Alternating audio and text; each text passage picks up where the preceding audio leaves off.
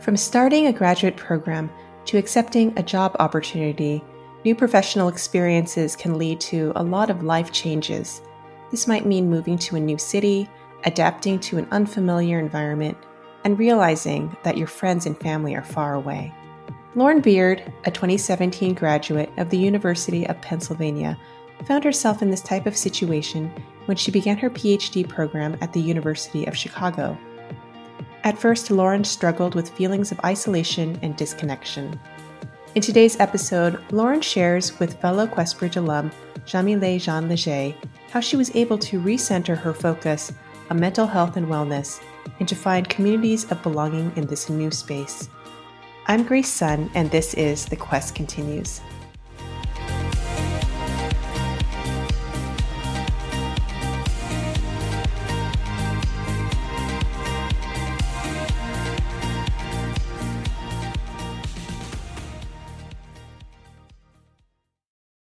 I'm Jamile, your host for today's episode. Today, we'll be talking about two very important topics prioritizing mental health and finding communities of belonging.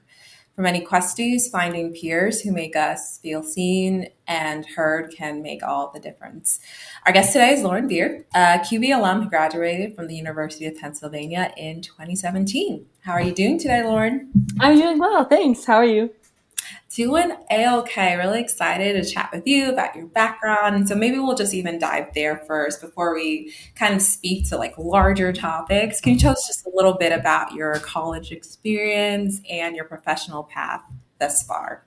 Sure totally. Okay so college experience wise yeah i went to penn. Uh, started in 2013 graduated in 2017 while i was there i studied neuroscience and global studies. I was a double major very neuroscience heavy though. Like worked in a lab all throughout college where we mostly did like computational neuroscience, kind of psychiatry work. Uh, and that's actually worked after college too. During college, had a super strong first gen low income community, was very involved in QuestBridge. And also, like, I was very fortunate in my time at Penn, the first kind of like first gen low income student coalition was really coming to the fore. And so that was also very active. Uh, and I was an active member in my time there. And then I moved on, graduated 2017, worked in that lab for a year, applied to PhD programs, which was like totally unexpected. Like, definitely was not like planning for it until like much later in college. And I'm still really like surprised about it. Um, and ultimately started at the University of Chicago in 2018 and am now I just finished my fifth year of school. Thanks for sharing it. So it was a bit unexpected. Do you can you even pinpoint what steered you on to that path of academia? Yeah, I know. I think about this a lot because I think that for me, it didn't feel like there was one specific tipping point moment. But I knew going into school that I was like very interested in mental health and that was going to be at the center of my career. Like, hopefully, uh, and like, regardless of anything else, that that would be the thing that stayed. But I wasn't particularly sure how I would go about pursuing that thing or like what would be the path um, that would be best suited to my interests. And so, yeah, when I started, a lot of people around me started working in research labs it was really common among my other friends. It was like a great work study opportunity. And I had a professor um, who basically just like advertised a position. And so I was like, great, let me make some money and build some skills doing more like quantitative work that seemed like useful to have. I knew would like work towards a lot of careers and like didn't really know what I was getting myself into. So over the course of college, I stayed on that neuroscience path. I did all the pre med requirements because I knew that medical school was a viable path for people who want to have a secure career where they can make money. And I knew it was related to my topic of topics of interest. But I think like a lot of college students, like as I got closer, like junior year, I was really like, okay, like I don't totally know what I want to do. I have these like interests. I love reading and I like to do my data science work in the lab, but like, what does that mean And so I was really fortunate that I had a very close advisor who was the head of the lab that I worked in and would really sit with me and talk about like what do you want your daily life to look like? What kind of things do you want to be working towards? And he actually was a psychiatrist, so he hadn't been in a PhD program, but like worked with many other researchers who had.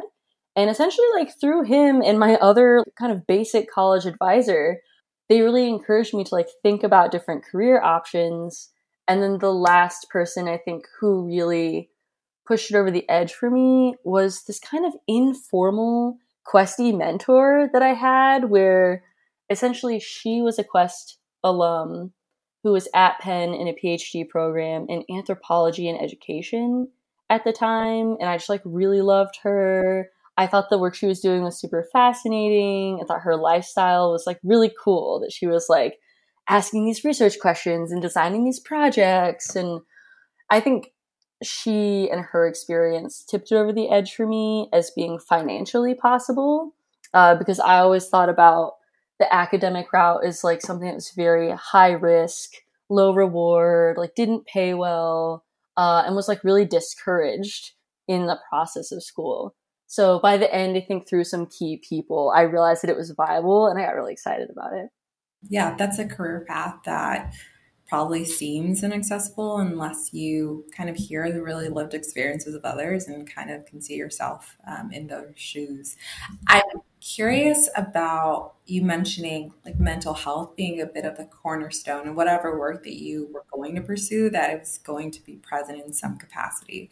Can you share just what maybe particularly motivated you to pursue kind of mental health related work? Totally. Yeah. So for me, I think it does feel like there's a couple of layers there. And I think kind of like the key primary one is just coming out of a family and community context where there's just a lot of intergenerational trauma, like traumas that were really caught up with, you know, cycles of poverty and this kind of like classic idea of broken homes, estranged relationships, issues with like substances. And I think really existing in a context where um, there just wasn't a very strong mental health safety net.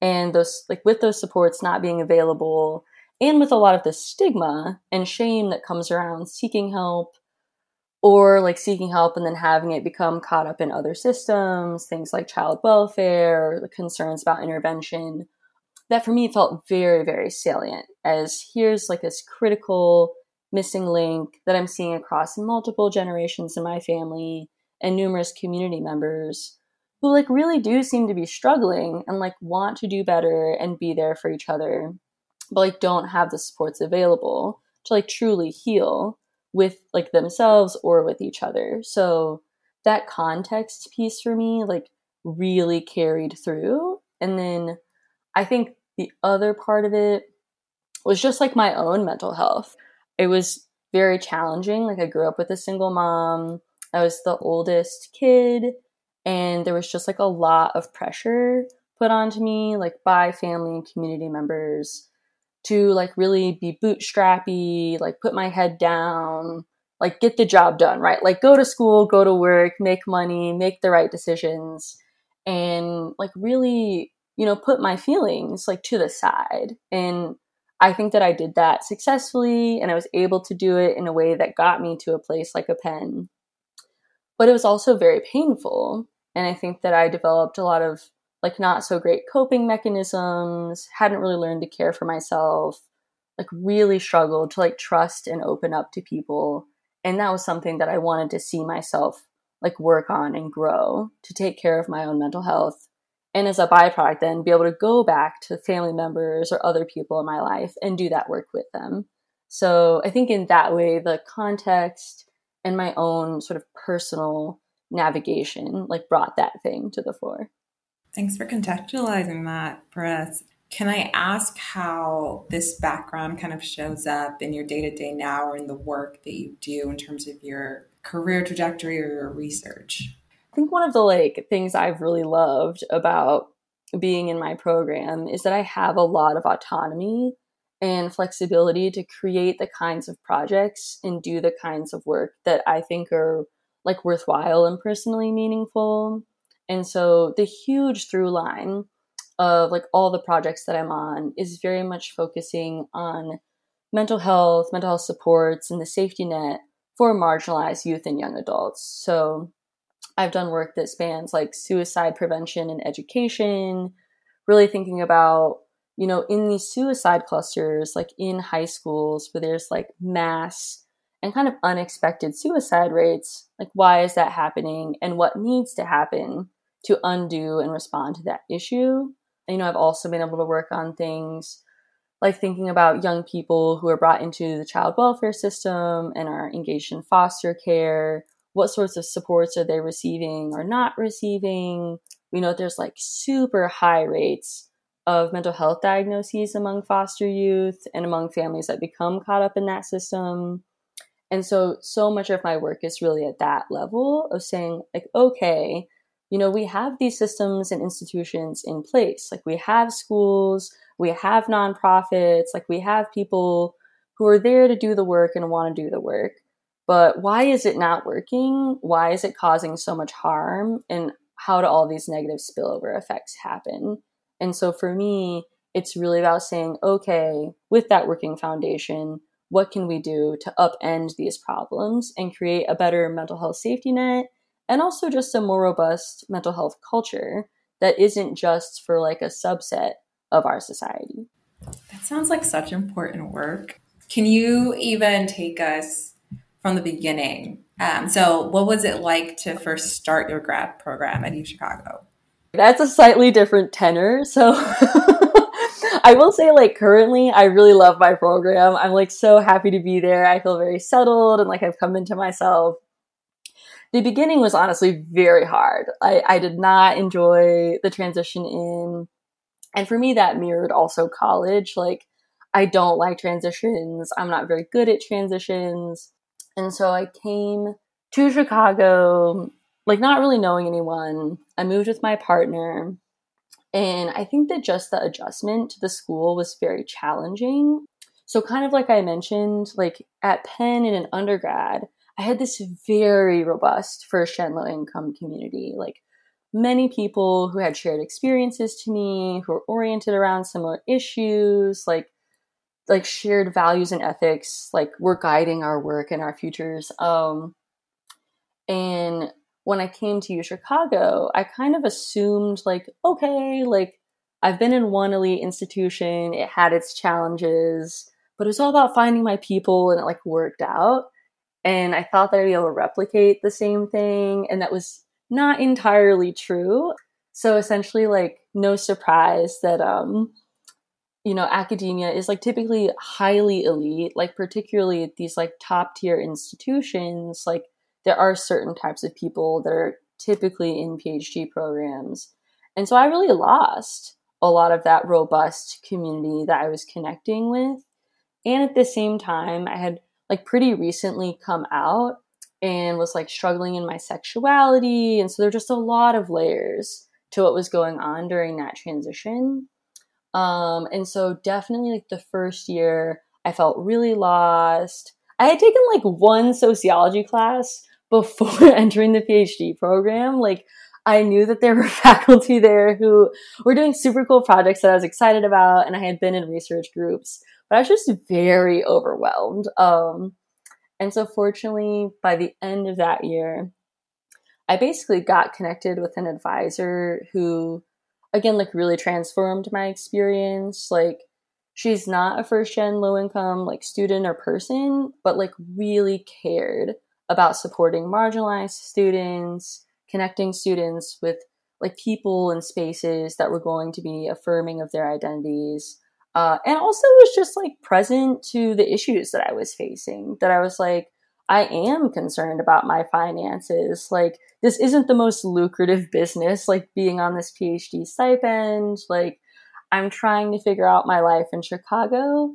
And I feel like she saw me as a whole person and really took me under her wing. And that, like, really eased the rest of it. Yeah.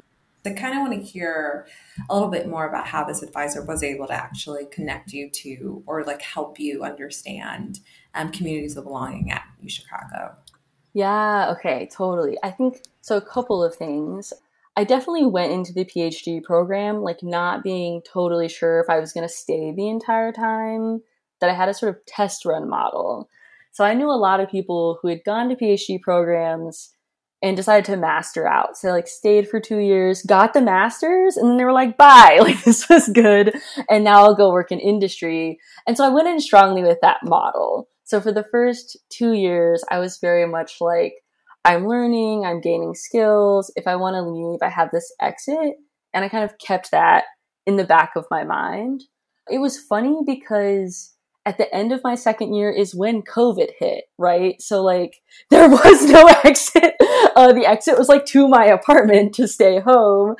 And so that really like, you know, diverted any plans that I had of leaving.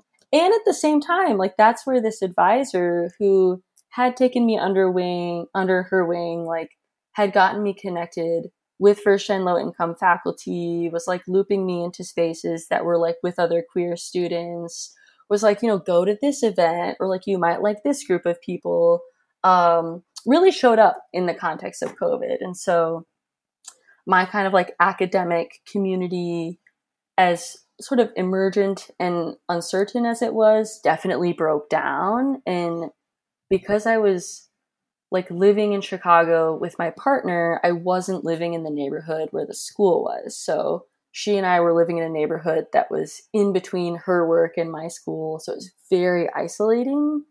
And that was a time where I really came to realize like how much having my advisor as this key person like could shape my experience. And that was through basic things. It was like through check-in calls by like continuing to have weekly reading groups, by doing peer mentoring between older students and younger students, and like showing us that even through this like world altering moment, that we could continue to build relationships with each other and pursue types of projects and work that we wanted to.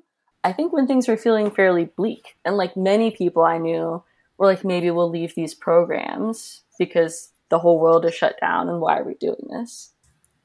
Well, those are some unexpected changes, like in terms of what you might have expected, and you just kind of had to adapt to them. But I'm curious about this test run model because I, I wonder to what extent we need to adopt it almost as a practice of life to have test run models and how much can they account for kind of these changes that are necessarily almost unexpected in a way.